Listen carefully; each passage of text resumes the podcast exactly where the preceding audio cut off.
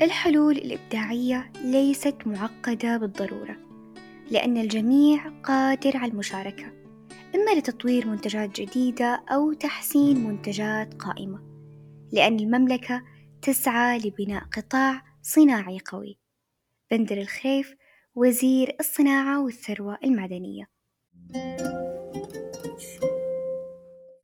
صباح الخير أصدقائي أنا غزل الجهني أقدم لكم نشرة جريد الحياة بتاريخ اليوم عشرين ذو الحجة لسنة 1443 لا تنسون تجهزون كوب مشروبكم المفضل وتستمتعون بقراءة أخبار جودة الحياة في المملكة العربية السعودية. نبدأ خبر اليوم بسؤال هل تعرف الجهة المساهمة في تنظيم مواسم السعودية؟ المركز الوطني للفعاليات. هو الجهة الأولى المسؤولة عن صنع البهجة في المملكة العربية السعودية واللي تأسس المركز في سنة 1441 بتاريخ 15 رجب الموافق 10 مارس 2020 بمدينة الرياض. وإذا بتسأل عن دور المركز في صناعة البهجة فراح يكون من خلال التمكين والمراقبة والتطوير والتفاوض والتنظيم. حيث يعمل المركز الوطني للفعاليات على تمكين القطاع الخاص وتسهيل تنفيذ الفعاليات الكبرى له مع رصد تطبيق الإجراءات المعتمدة إلى جانب المساهمة في عمليات التفاوض للشراكات والاتفاقيات بهدف تحقيق كفاءة الأداء والإنفاق. يعمل أيضًا المركز على تحسين تجربة المستثمر من خلال تسهيل الإجراءات التنظيمية وإصدار التراخيص.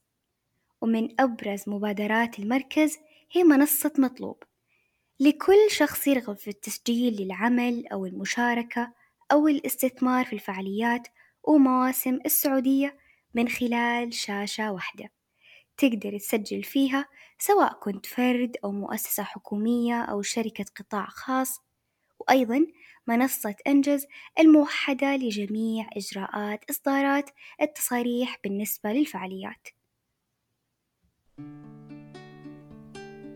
تكمن رسالة المركز في تطوير قطاع الفعاليات بالمملكة في جميع المجالات الترفيهية والرياضية السياحية والثقافية ويعتبر قطاع الفعاليات من أهم وسائل تحسين نمط حياة الفرد والمجتمع. ورفع مستوى جودة حياتهم. من خلال تنوع الخيارات الترويجية والترفيهية الثقافية والرياضية. تحقيقًا لرؤية المملكة العربية السعودية لسنة عشرين ثلاثين. ننتقل لخبرنا الثاني. هو نافذة لحواسك لتشعر لتعبر ولتجرب. انطلاق مهرجان جاكس للفنون في مدينة الرياض بالدرعية. الأسبوع الماضي بتاريخ 14 يوليو ويستمر حتى يوم السبت 23 يوليو لسنة 2022 بمشاركة فنانين سعوديين وعالميين لأبرز أعمالهم الفنية. ويتضمن المعرض عروض تفاعلية تغذي فضولك. وبالمناسبة ترى الدخول مجاني ولكل من يرغب أن يحجز راح تلاقي رابط الحجز بصندوق وصف الحلقة. وكالعادة لأن لا تكمل أي نشرة إلا بالتوصية هالمرة توصيتنا هو متحف بيت العقيلات في مدينة حفر الباطن. يتميز هذا المتحف بأسلوب العمارة والبناء على الطراز النجدي.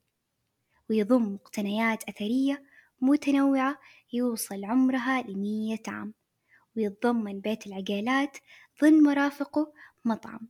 هو مكان يستقبل الجميع من الأفراد والعائلات والرحلات المدرسية ويشارك أهل الحفر فيه المناسبات المختلفة. ولأن جودة الحياة تبدأ من الفرد في المايك عندك في مجلس الثلاثاء مع روان الدريبي. حياك الله نسمع منك ونتشارك أخبار جودة الحياة من حولك. نشرة جودة الحياة من إعداد روان الرفاعي مراجعة محمد الأنصاري تحرير وتقديم أنا غزل الجهني إنتاج جريد.